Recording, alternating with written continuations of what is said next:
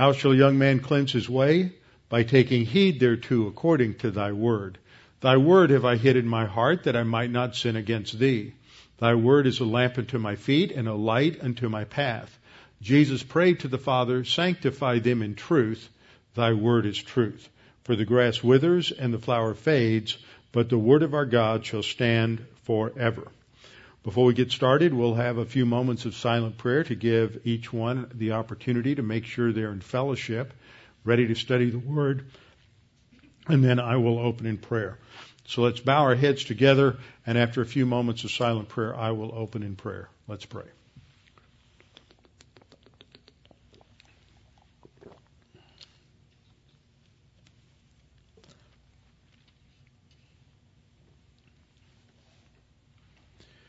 Father, we're so grateful that we can come together as a body of believers in freedom in this nation, that we still have the opportunity to uh, meet and to freely teach your word and proclaim the gospel. Father, we pray for us tonight that as we study the word, that we might be able to focus and concentrate on what uh, God the Holy Spirit has recorded for us and what He has to teach us this evening, that we might be receptive to the application, thinking through important issues that relate to our Christian life. And we pray this in Christ's name. Amen. Open your Bibles to Romans chapter 14 and we're continuing to talk about the issue of the weaker brother versus the stronger brother. The background here is as how do we deal with issues? How do we make decisions about issues that are not necessarily uh, that are not moral issues in the Christian life? They're neither prohibited uh, by God nor commanded by God. And it's amazing how many different uh, activities in life are not specifically or directly addressed by Scripture, and yet most of us form very firm convictions about whether or not uh, these activities are something we should participate in as a believer. And if uh, last time I pointed out uh, the situation that occurred uh, many years ago when I worked at, at Camp Peniel, running into a group of Christians coming down from Grand Rapids School of the Bible and Music that we thought were legalistic. And, and often that's what happens is that people identify, some Christians will identify another group as legalistic when the other group is just being a little more uh, rigid in their precision of application. Uh, legalism is one of those funny terms that is often used and abused.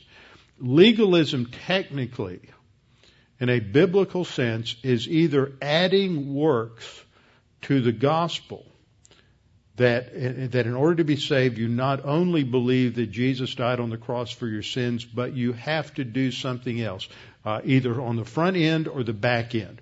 By the front end, I mean you not only have to repent of sin and clean up your life, you have to stop smoking, drinking, dancing, going to movies or whatever, plus Jesus. You have to change your, your moral behavior and trust in Jesus in order to be saved. Sometimes in some denominations it's believe in Jesus and be baptized. In some situations it's believe and be a member of our denomination. But the scripture says it's faith alone in Christ alone. So that's one form of legalism. The way it expressed itself in the New Testament most frequently was a group of, of Jewish background Christians who insisted that obedience to the Mosaic law, specifically in terms of for, for men in terms of circumcision, was uh, was necessary in order to be truly saved and to have a relationship with God. The second way in which legalism entered in was the idea that you had to have a moral life, you had to obey the law, you had to be circumcised in order to be sanctified, in order for your, in order to grow as a Christian. That if there were certain things that were not present in your uh, Christian life, then you were not really living like a Christian. And these were things that were added that were not specifically uh, prohibited or commanded in the scripture. Sometimes we speak of them as gray areas, but I don't think that's a good term because I don't think they're necessarily gray. They're area, there are non-moral uh, behaviors that are not addressed in scripture. But groups come together and some people will make uh, choices and then they expect everybody else to go along with their choices. And so the scripture addresses these in terms of the weaker, uh, the weaker brother and the stronger brother. And I remember I tried to find this article online, but apparently they don't have all of Moody Monthly's previous articles archived online yet.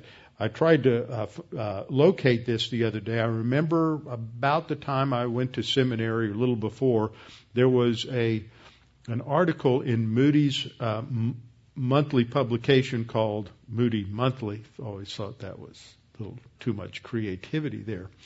Um, called Grow Up Weaker Brother, which made a good point that uh, there are a lot of Christians who uh, uh, hold to certain dogmatic positions related to these non-moral areas that they believe they are moral for one reason or another, but they're not addressed by scripture and they continue to hold them even though they they ought to know better, even though they have reached a level of spiritual knowledge. So there's really a third group here. It's not just the weaker brother and the stronger brother, uh, the mature brother, but I'm going to add a third category that is not addressed in either the 1 Corinthians 8 passage that deals with this issue or the, or the Romans 14 and 15 passage, and that's the legalistic or the Pharisaical brother who has made his, come to his convictions about these areas that are not addressed in scripture and then wants to impose those upon everybody else. So there's really that, that third category. And you often find this. I remember Dr. Ryrie used to uh, use the illustration when talking about uh, the uh, injunctions in Scripture not to put a stumbling block in front of a weaker brother. He used to make the point that a weak that in order for something to be a stumbling block, the the other person has to be moving forward so they can stumble over it. And a lot of times you have people who aren't growing they're just being critical. And so that, that again is, uh, in, in Dr. Ryrie's terminology, a recognition of this third category that exists out there other than just the weaker brother and the stronger brother. So Paul gives a command here at the beginning to receive or accept into fellowship the one who is weak in faith. The word there to receive is the word proslambano, which means to accept into one's company or fellowship, to welcome them as part of your congregation, part of your fellowship, and not making things that are uh, somewhat are maybe uh, unaddressed by Scripture as to whether or not as, as a as a um, test of fellowship. So he says, uh, receive the one who is weak in faith. And I pointed out last time the word here, the verb that's used here, astheneo, means to be without strength. And it can refer to being without strength physically in the sense of being ill or being without strength spiritually in the sense of being spiritually immature or unable to go forward because of difficulties in, in life. So we are to receive the one who is weak. We're to accept him into fellowship. And in contrast, we are not to dispute. So as we're moving through this verse, the word here for dispute is the word diakrisis, which means to argue, to debate, to quarrel uh, over something. Um, I actually added quarrel into the abbreviation on the next slide not to quarrel. So he's saying don't quarrel. Literally, it's in the plural, if you notice. It's a, an accusative feminine plural. So he's saying not to have quarrels, plural, over dialogismos, which is a word for debating, uh, expressing your opinions, getting involved in, in, uh, in, in issues where you may have di- legitimate differences of opinion, but the scripture doesn't specifically address address those issues. So he's saying, receive the one who is is is weak or immature, and do not get in, get engaged in quarrels over uh, over opinions. Doubtful things is a doubtful translation because it doesn't say anything about about doubt. The dialogismos just means ideas or opinions or topics of debate or discussion. So uh, he's saying don't get involved in quarrels over uh, over opinions as opposed to things that are clearly stated as absolutes uh, in in Scripture. Now, as we look at this passage, we have to understand what it means, uh, who who these weak believers are in the context of Romans. And as we look at this, there are several positions that have been suggested, and I just want to talk through them briefly. You may run into them. They may be a position taken in whatever study Bible that you've got in front of you. You may find discover them in some, some other writing, but I'll just briefly uh, talk about them. The first view is that the weak were mainly Gentile Christians who abstained from meat and perhaps wine, particularly on certain fast days under the influence of certain pagan religions. Now, the problem with this is that when we look uh, further down into the passage, for example, if you look down to Romans 14:14, Paul says, "I know and am convinced by the Lord Jesus that there is nothing unclean of itself, but to him who considers anything to be unclean, to him it is unclean. And then he goes on in the next passage to talk about food. So he introduces the category of clean and unclean when he's talking about this, this food. The issue here is really dietary. So that wasn't a problem with the Gentiles. Clean and unclean indicate that this is a Jewish issue. This is, there was a, a large segment of the Roman church were Jewish background believers who had accepted Jesus as Messiah. And that's the seems to be what the real issue is here. So it wouldn't be uh, Gentile Christians here causing the problem. Now in, Ro- in uh, excuse me in 1 Corinthians 8, you had a slightly different problem, a variation where the meat, the food that was being eat, eaten was food that might have been previously uh, sacrificed to idols or offered to idols, and so that violated the conscience of, of, of some believers. So the first option that, that that is suggested here doesn't work. The second option says the weak were Christians, perhaps both Jewish and Gentile, who practice an ascetic lifestyle for reasons that we cannot determine. Uh, this is just sort of leaping at a conclusion that they were just being ascetic, but you don't really have asceticism as a major issue in the early church. So that's probably not uh, not the right option. And the third option says the weak were mainly Jewish Christians who observed certain practices derived from the Mosaic law out of a concern to establish righteousness before God.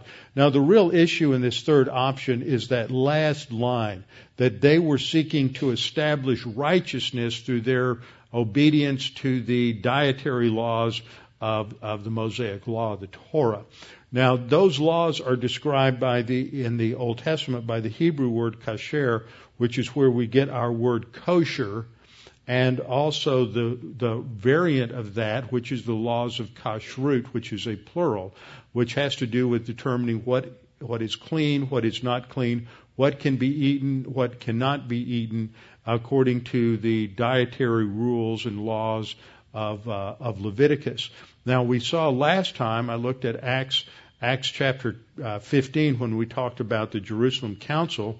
But if we go back to Acts chapter 10, this was a situation where, where Peter was on the rooftop at the home of Simon the tanner, and he is in prayer, and God the Holy Spirit gave him a vision.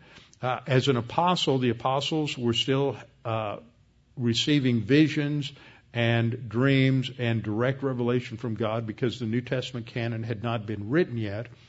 And so he sees this, this huge tablecloth sheet descending from heaven that had all of this, these animals on it, all of this food that was prohibited by the laws of kashrut. There were scallops and oysters and lobster and shrimp and catfish and and pork, bacon, all of these uh, all of these things that were there. And God said to you know gives him directions to take and eat. And he wouldn't. He he said, "No, no, Lord, nothing unclean has ever passed my lips." There's this self-righteous uh, trend in Peter that we see there. And three times the Lord says, "Take and eat." And finally, he makes the point to, to Peter, "What I've declared to be clean." uh, is clean. Don't don't separate from it. And immediately there's a knock on the door that these messengers from Cornelius had come. The reason is that that in a Jewish Gentile environment where you had Jews that were observant to the law, and you even see this to some degree today with those who are Orthodox and eat according to the, the uh, laws of uh, kashrut, that they don't go to the homes of Gentiles to eat because it's, they're very strict in how food, meat has to be uh, slaughtered and how food has to be prepared. And you can't use uh, dishes or pots and pans that have had meat on them, chicken or beef, at, and and also dairy. There's a complete separation of, uh, of dairy and meat, and the reason is there's an injunction in the Mosaic Law that a really has a background to, to ritual and the paganism of the Canaanites, but you weren't, were not, you were prohibited from boiling a, a kid, a baby goat in its mother's milk or a calf in its, in its mother's milk. And, and this had to do with certain uh, pagan practices. So in order to make sure that you're not mixing the meat of a calf of a of a uh, uh, with the milk of the mother, they have a complete separation of meat and dairy. So you can't go to a McDonald's in in Israel and get a cheeseburger because you can't mix dairy and meat. You can't have a hamburger and a milkshake because you can't mix meat and and milk at all.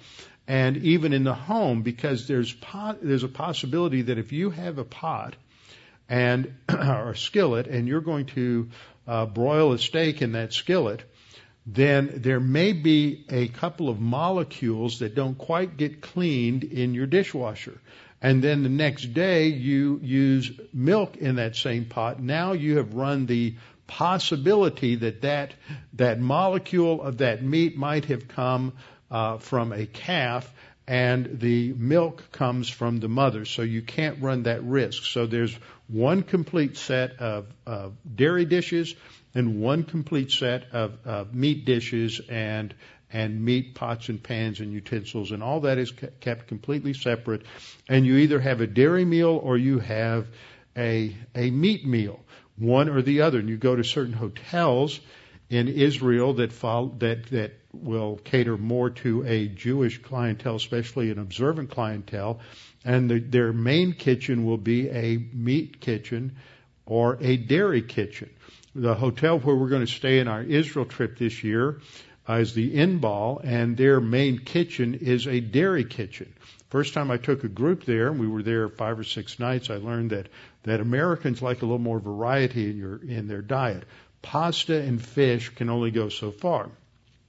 So uh, this year, we're, and I've stayed there a couple of times since then, and I discovered that the um, that the uh, uh, uh, room service kitchen is a meat kitchen. So they, they, these differences, though, truly matter, and they mattered especially um, at the in the first century because you didn't have conservative Jews and Reform Jews and non-observant Jews, everybody's eating according to the laws, uh, uh, the dietary laws of Leviticus. And so Jews would never eat in the home of a Gentile. You just wouldn't ever do it because you weren't sure if you the, the food there was done or was, was whether the animals were killed according to the, the uh, proper laws of kashrut or or uh, if they were prepared according to the proper laws of kashrut. So this would be a problem in a congregation where uh, you wouldn't have any fellowship between the Jews and the Christians outside of the church. The Jews would not go to their homes. So Paul is having to address this this particular issue, and it's not based on this concept of trying to be to gain righteousness. And this was addressed back in Romans 10 verses 3 and 4 where Paul does talk about a specific group of Jews that, but these are unbelievers. These are not believers who were ignorant of God's righteousness, he says, and seeking to establish their own righteousness have not submitted to the righteousness of God. For Christ is the end of the law for righteousness to everyone who believes. So Paul had already addressed that, and in this context, he's not talking about believers who are wrong. He's, who are, and that's what, if they were trying to gain righteousness through the dietary law, they would be wrong. It would be a violation of, of, of revelation, violation of scripture.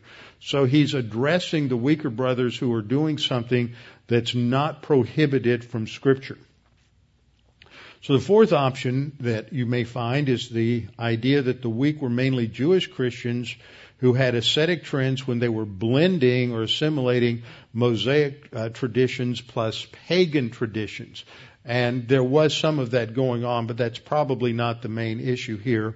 The fifth is, uh, option is that the weak were mainly Jewish Christians who, like some of the Corinthians, believed that it was wrong to eat meat that was sold in the marketplace and was probably tainted by idolatry. Again, uh, verse 14 dealing with the clean versus unclean issue would negate that as a as an explanation.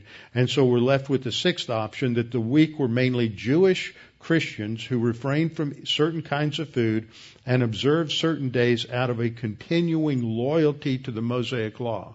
They're not looking at the Mosaic law as a means of righteousness for salvation or as a means of righteousness for sanctification. That would be wrong. Paul would have blasted them for that as he does in Galatians as adding works to either salvation or sanctification. So we see that the problem, according to Romans 14, 14 is related to the Mosaic uh, dietary laws. Now we go back and we look at verse 2. Paul says, For one believes he may eat all things, but he who is weak eats only vegetables. So what you have is the uh, this gives us an indication of who the stronger believer is. The stronger believer has knowledge. He's informed. He's studied the Word. He's come to a mature understanding of the Word and a mature conviction about what he should and should not do in terms of his Christian life in areas that are not addressed by, by the Word of God, that are neither prohibited or endorsed. So, on the one hand, he says you, he, one says you can eat everything. That would include all of the things prohibited by the Mosaic Law.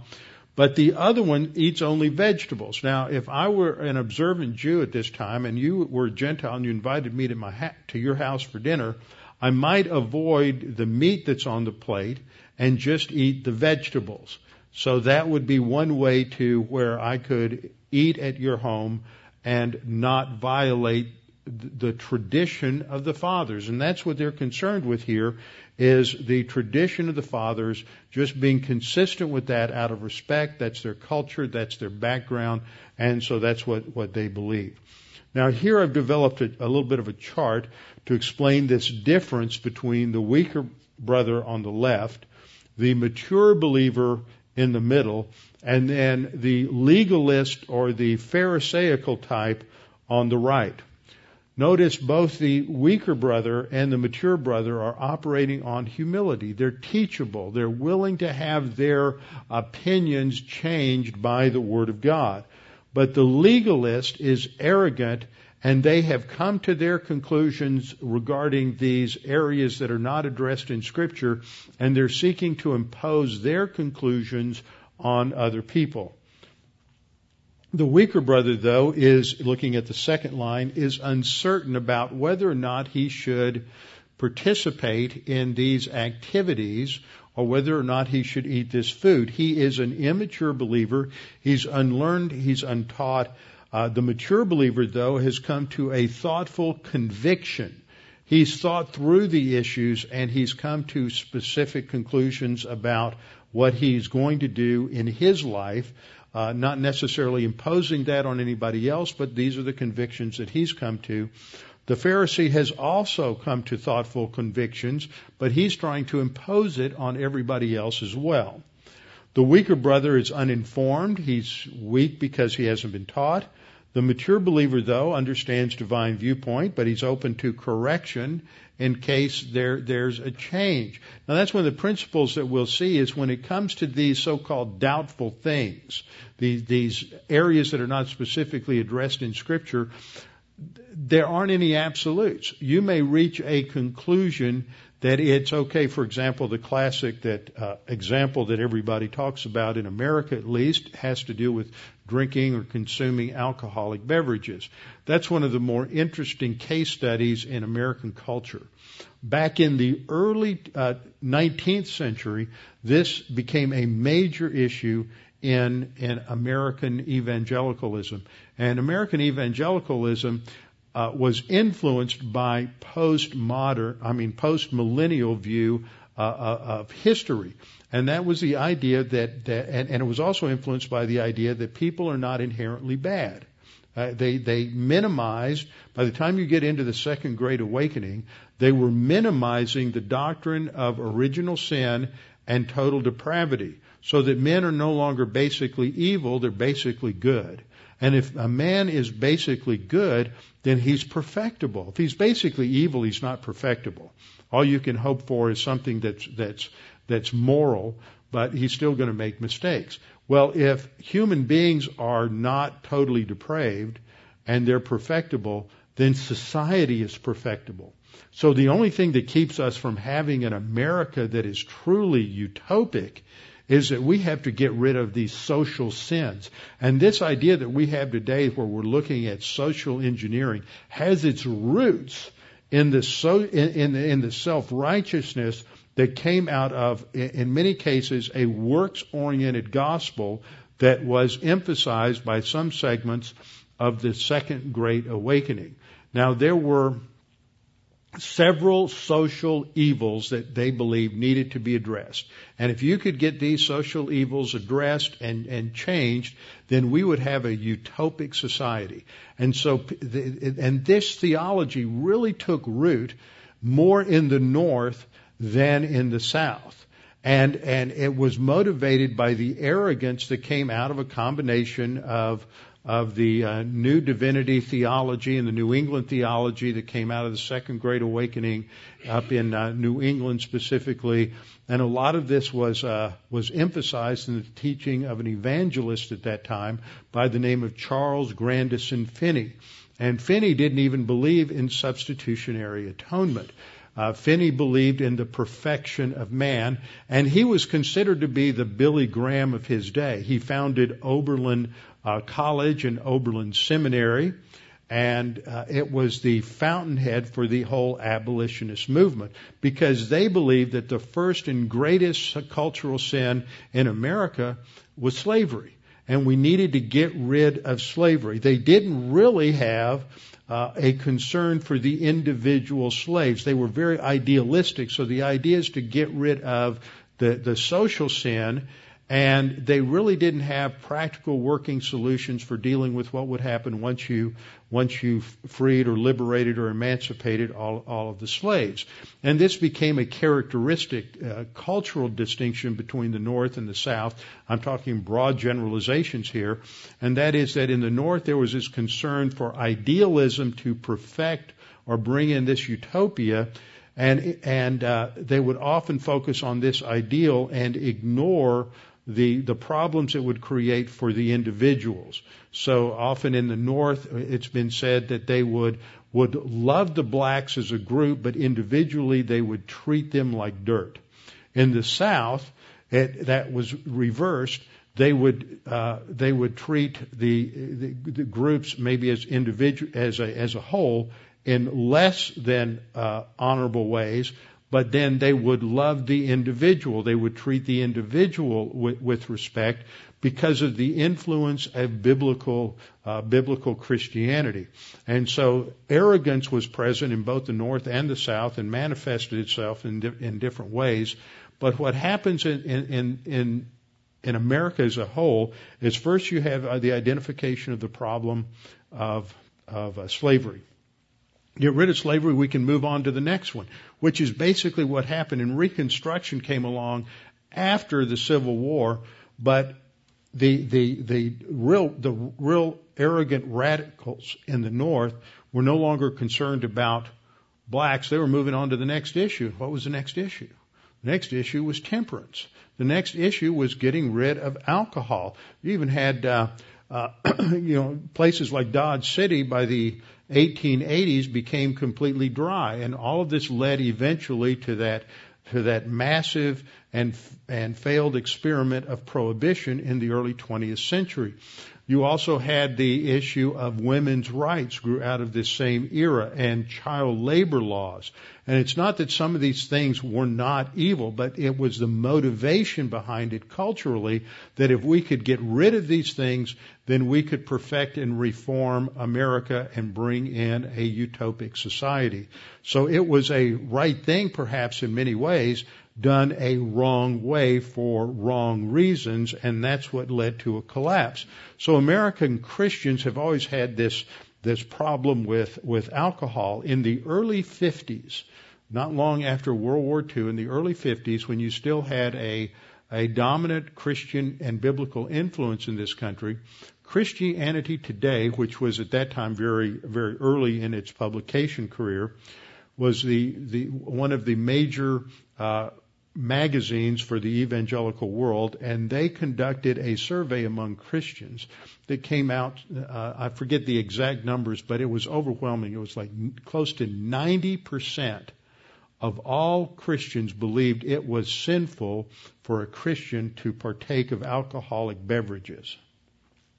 And then, um, 30 years later, in the mid 1980s, they decided to conduct the same survey again and it had, the numbers completely reversed themselves. Almost the same percentage that had uh, thought al- alcohol was a sin in 1950 thought that it was okay by the mid 1980s. Just a, a complete 180, 90 to 92 percent by the mid 80s believed that it was okay for a Christian to partake of alcoholic beverages. So you see just this, this complete, complete reversal. But there are pre- people who have problems with alcohol. They have problems with alcohol. Some folks have a problem that's, that's physical and they have a reaction to alcohol that can make them extremely addictive to alcohol. But that's a very small percentage. Other people just have a psychological addiction uh, to alcohol. And this is why one church, you've heard me tell this story before. I went with a friend to Believers Chapel in Dallas, Texas when I was first in seminary. Went there on a Sunday night, which is, they had communion every Sunday night like a brethren church. And we had an argument on the way home because uh, I had grape juice and he had wine and said, that was wine. I said, no, it wasn't. It was grape juice. And for several months we argued back and forth whether that was wine or grape juice before we found out that it was, they had both in the tray. They had grape juice in the outer two rings and wine in the inner uh, ring so that uh, people could choose one or the other. If you had a problem with alcohol, then you could take the grape juice. If you felt like you wanted to be like the New Testament church and have wine, then you could take wine. So we were making something available for everyone. But the you have a lot of Christians who would impose their view of alcohol on other Christians. You can't drink at all. You can't smoke. You can't go to movies. You can't watch certain television shows. So they came to a thoughtful conviction, but then they imposed it on everybody else. Uh, uh, and they weren't open to any correction. So we see that both the weaker brethren and the mature believer are oriented to grace, recognizing that that whatever we do is oriented to the Father. But because the weaker brethren is uninformed, he doesn't know how to uh, handle the situation. But the legalist or the Pharisee is works oriented. Uh, the weaker brother and the mature brother are easily influ- um, uh, excuse me, the weaker brother is easily influenced, but I didn't get that quite finished. Um, the mature believer and the legalist Pharisee were not, they've come to a firm conviction, so they're not easily, easily influenced. And we'll see that, uh, these characteristics as we go through the passage. So you have on the one hand the strong, mature believer who believes he can eat all things, in contrast to the weaker brother who eats only, only vegetables. And then in verse 3 we have the command, let him who eats, and this is the uh, verb. It's a present active imperative. Uh, it's a third person singular. We don't really have third person singular imperatives in English. We just have second person imperatives. Uh, but this is called, this is a third person type imperative, which means let him do this, let her do that. And so it's, uh, let him who, uh, let not him who eats despise. This is your, your, your main verb here to despise or reject with contempt the weaker brother and just look at him and say, You don't think you ought to drink or you don't think you ought to eat that? Well, you're just a fool. You know, we're not to adopt that kind of an attitude, a judgmental attitude about someone who isn't sure if they should part- participate in one activity or another. And then in the next line, let him who does not eat ju- let him who does not eat and let not him who does not eat judge him who eats, for God has received him. So we, this is another application of Matthew uh, 7, judge not that ye be not judged. We are not to condemn another person. It's not talking about evaluation. It's talking about a critical condemnation of somebody else. And the reason that's given is because God has received him. That's that same word that you used at the very beginning of verse 1 to receive in fellowship. So God has accepted this person in fellowship in terms of eternal fellowship. He's part of the body of Christ, and so we should not be uh, judgmental towards that person. Which brings Paul to the point of raising the question, uh, who are you then to judge another's servant?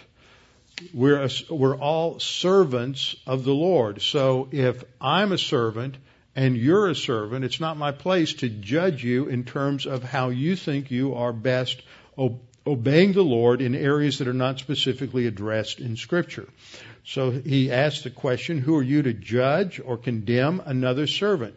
To his own master he stands or falls. This is the principle. There are many areas in life that are not specifically addressed in Scripture. That's an important term because there are areas where we may have convictions, we may try to support them in some sense biblically, but it's not clearly and specifically stated in Scripture to be something to uh, to not do or something to do. So we are to make a decision in terms of what we think is best in terms of how we are serving the Lord as a servant of God. It is between each individual believer and the Lord, and we need to let them make that decision. Now, over the course of time, we may change our views on things. We may change certain circumstances, even within a, a particular day or week. We may choose not to do something one day and do it the next day, depending on who is around. We may go out to, to, to lunch or to dinner with someone and we know that they have a problem with alcohol. Or maybe we know that they're diabetic and they have a problem with sugar. Um, so we're, we're not going to order a dessert that might tempt them and, and put that temptation in front of them because that would cause them to have a problem. We're going to be considerate of the other person and understand that they have certain weaknesses and we're not going to exercise our freedom in an area that would be perfectly legitimate because it would be a problem for them. Then the next day we, we may be out with somebody else and we may have a couple of glasses of wine and a couple of, uh, of beers or something and it, it's, it's just fine but it's not an issue with that particular individual. So there's, in a lot of these areas, there's no certain absolute. Maybe as a family, you are trying to teach certain codes of conduct to your children. And so you may make a decision not to watch certain kinds of television, not to have cable in your home. Maybe you make a decision not to even have a television in your home. And that may be the, the way in which you are going to teach certain values to your children. And then when they are in their teenage years, in order to train them, because you know it's not going to be long before they leave the home and they're going to be exposed to all of these things, then you may get a television and begin to teach them and train them how to exercise discernment and judgment in terms of the entertainment that they watch or the entertainment that they're exposed to. And so different circumstances will call upon you to make or apply the word in different uh, in different ways. There's not an absolute right or, or wrong. Basic principles, or there are four basic rules or laws that are identified in the scripture. The first is the law of love. This is what overrules everything. There's a law of, of love. It's a spiritual law based on consideration for others completely, but in this context for immature believers. It is uh, based on the idea that we are to love others as Christ has loved us in John 13, 34, and 35. And so just as we serve the Lord, we are to be considerate of others and considerate of their views, their opinions, their ideas. And if they are an untaught, uh, immature believer, then we need to be sensitive to that. Uh, there may be someone who's an immature believer and they haven't really worked through the issue on something, for example, like whether or not they're going to uh, drink wine or drink alcohol. And if they see you as a mature believer do it, then they're going to justify and what they end up doing is abusing it. And so we need to think through some of some of these particular issues. But I think we we can go too far with that. You go out to a restaurant, you sit down, you're going to have good good uh, Mexican food, and you decide you want to have a really good Negro Modelo or Dos Equis with your Mexican food. And so you go ahead and do that. And you can't be worried about somebody you hardly even know that may just pass through the restaurant and see you sitting there drinking a beer. And then that justifies them going out on a, on a, a bender and uh, getting drunk for weeks at a time. That's not what it means to put a stumbling block in front of somebody. Somebody can look at any of us at any time in our lives and use something we do possibly as a justification that they're using it as a justification wrongly for their sin. Putting a stumbling block in front of somebody is something much more active. It is when if I were to go out to dinner with somebody and I know that they had a problem with alcohol and I ordered them a beer or if I'm going out to dinner with somebody and I know they're trying to lose weight and they're on a diet, I'm not going to order apple pie and ice cream for them uh, for dessert without them knowing about it. I had that happen to me recently. Um, you're not going to put something in front of them that's going to cause them to to stumble. You're not going to knowingly do that. Uh, several years ago, I, I use that example of a Mexican restaurant and a beer because I went out with a uh, with Morris Proctor one day. Uh, he and we, they were, we were doing a Logos seminar here, and um, Mo and Cindy had flown in, and uh, he's a vegetarian, so we went to a Mexican restaurant because they said they could find something to eat there. So we did that, and I ordered whatever it was I ordered, and I ordered a beer with it because I think nothing is better than a beer and Mexican food. And so we sat there, and word got back to me three or four months later that without mentioning any names, he was actually using that as an illustration of exactly how Christians should handle these areas of doubtful things. That one of his assistants is a guy who's been very much involved with this ministry for, for many, many years now. Almost since the since the inception. And so he told me, he said, Mo was so excited. He came back and said, you know, everybody sits there, they want to have a beer, and they say, is that going to offend you? Is that going to bother you? And they're, they're so obsequious about it. They're so, they lack so much confidence in what they're going to do. He said, Robbie just ordered beer like he was ordering a glass of, of water, and it, it, that's just how the body of Christ should function. And so I just thought, well, that was interesting. I hadn't heard that perspective before. But we need to be sensitive to others that are mature. See, I looked at Morris, uh, from what I knew of him, he was a mature believer. He wasn't legalistic, so I didn't, didn't think this would be something that would be a problem. Now, if I were out with somebody else that I didn't know, then I would probably not have done that just uh, so I wouldn't create an issue when there really wasn't an issue. So that's how the law of love operates. Now, the second law is the law, law of liberty. This is a spiritual law directed towards oneself that expresses the believer's freedom to glorify God. Galatians 6:1 says it is or 5:1, excuse me. Galatians 5:1 says that it is for freedom that Christ has set us free. We are free from the law. We are no longer under the dietary laws and other restrictions that were part of the Mosaic law. There are no rules of conduct in the New Testament for what we can eat or what we can drink. Everything it can be sanctified to the Lord according to Scripture. So we have the right to participate in any activity that is not specifically sinful and that does not violate uh, any of the mandates, either the prohibitions or the positive commands of Scripture, and won't cause a spiritual failure in our own life. We're, we have that freedom. But we're not to use that freedom to the degree to where it could cause a problem for another believer. So there's a balance there. The law of expediency then uh, emphasizes consideration uh, for the unbeliever. A believer may refrain from certain doubtful activities, not because they're sinful, but because they may mislead or offend an unbeliever and prevent him from recognizing the true issue of the gospel that Christ died for his sins. So let's say I were going to the home of an Orthodox Jew for dinner. I am going to refrain from exercising my freedom to eat whatever I want to uh, so that I will not create an issue that would distract from the gospel.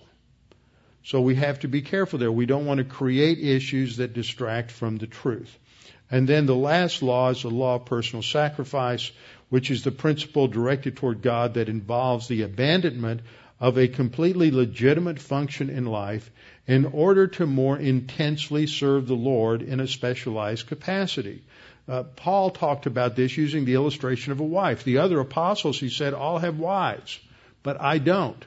He exercised his option to not marry so he could more intensely serve the Lord in his ministry. Not that there was anything special about celibacy or remaining single, but that it just gave him the opportunity to serve the Lord to a greater degree. And so that was his choice there are these gray areas or these non-addressed areas in scripture where we can choose one thing, but others may choose something else. And if you're in Christian leadership sometimes you have to make a choice and say, others can do this, but I can't. And maybe it, it's a completely legitimate function, but it might cause you are to weaken in other areas that might lead you into sin. So you have to come to convictions in these areas in terms of your own circumstances and your own life. Now, basically, what we have to understand is that the scripture teaches that the spiritual life doesn't operate in a vacuum. We are not autonomous.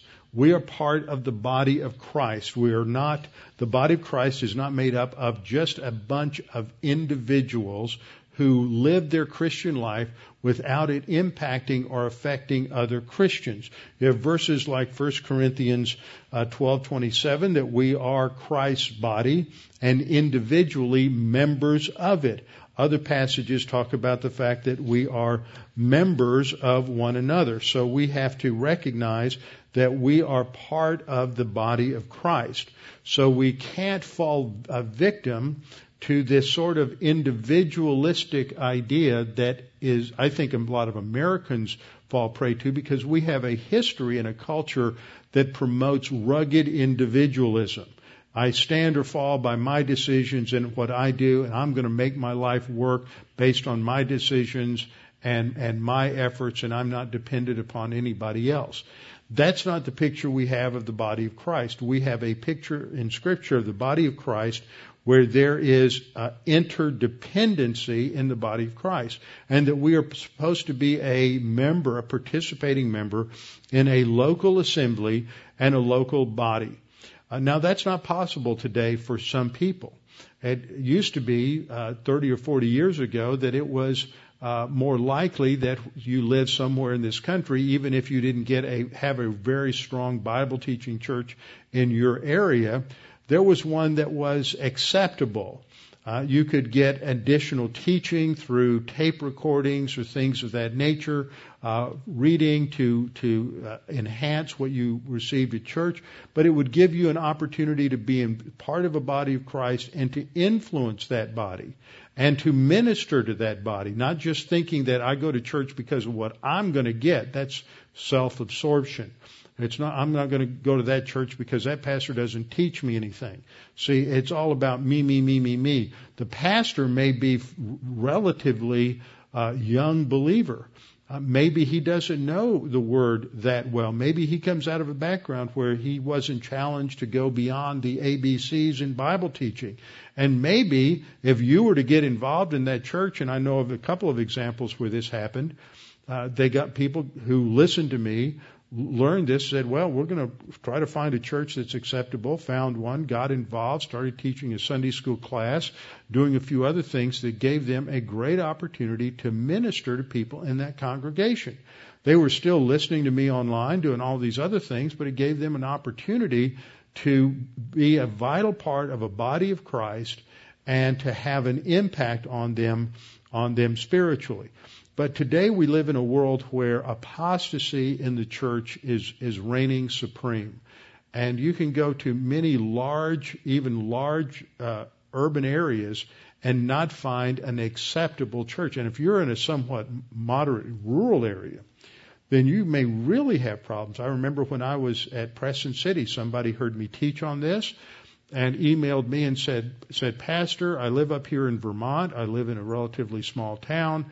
Uh, I have gone to every church in town, and the best church around is the congregational church, but the pastor doesn't believe in the physical bodily resurrection of Christ. But I've been take, going there because I feel like I need to have this example for my, my children that, that I can take my son there and take him to church. And I said, don't go. You know, the, you're compromising doctrine to go to a heretical church. The principle is there are some churches that may be may be very elementary, very simple, but they're right. You can go there. You don't have to um, just say, I'm going to hide at home and listen to my MP3 player or listen online where I'm divorced from every other Christians and having an intimate uh, relationship with other believers. That's part of the body of Christ. We're members uh, of one another. So we need to uh, be a part of a local body of Christ. We have all these passages, I've gone through these many times in the past, that talk about our relationship to one another. Romans 12, 12:10, we're to be devoted to one another in brotherly love. Romans 12:16, we're to have the same mind toward one another. Romans 13:8, we're not to owe anything to another except to love one another. Uh, Romans 14:13, we are not to judge one another anymore. Romans 15:14 we are to admonish one another. Galatians 5:13 we're to serve one another. Uh, Ephesians 4:25 we're members of one another. Ephesians 4:32 we're to be kind to one another. Ephesians uh, 5:19 says we're to speak to one another in psalms and hymns and spiritual songs, which is parallel to Colossians 3:16 that we're to be uh, with all wisdom, teaching and admonishing one another with psalms, hymns, and spiritual songs. In 1 Thess 4:18, we're to comfort one another. 1 Thess 5:11, we're to encourage one another and build up one another. Uh, uh, John 15:13 says, "Greater love has no one than this, that he laid down his love for his friend." So you see, there's this emphasis on the body of Christ and this interdependency within the body of Christ. So we don't live our spiritual life in isolation. We live it around other believers. So we need to be sensitive to who's a mature believer, who's not a mature believer, and if there are any issues that exist that may cause a problem for other other believers. So the, this is the background and this is the situation. Now, next time I'm going to come back and we're going to continue through uh, Romans 13, starting picking up uh, in verse 5, which is dealing with a different issue other than food, but much of what we have here is fairly simple to understand. And if we just make sure we understand the basic issue of loving one another and showing basic concern and consideration for one another, then we can easily work our way through most of these kinds of problems. Let's go to the Lord in prayer. Let's close in prayer. Father, thank you for this time that we have to think through this, to realize that we live in a world today that that where where often legalism and is not the problem anymore, but uh, antinomianism, and in many cases it just seems like anything goes. But we need to be sensitive to the fact that there are still uh, believers who are not sure or certain about certain kinds of conduct, and we need to understand how mature believers are to handle those kinds of situations that we might not be a cause of stumbling for an immature believer. Father, help us to understand and apply these things in Christ's name. Amen.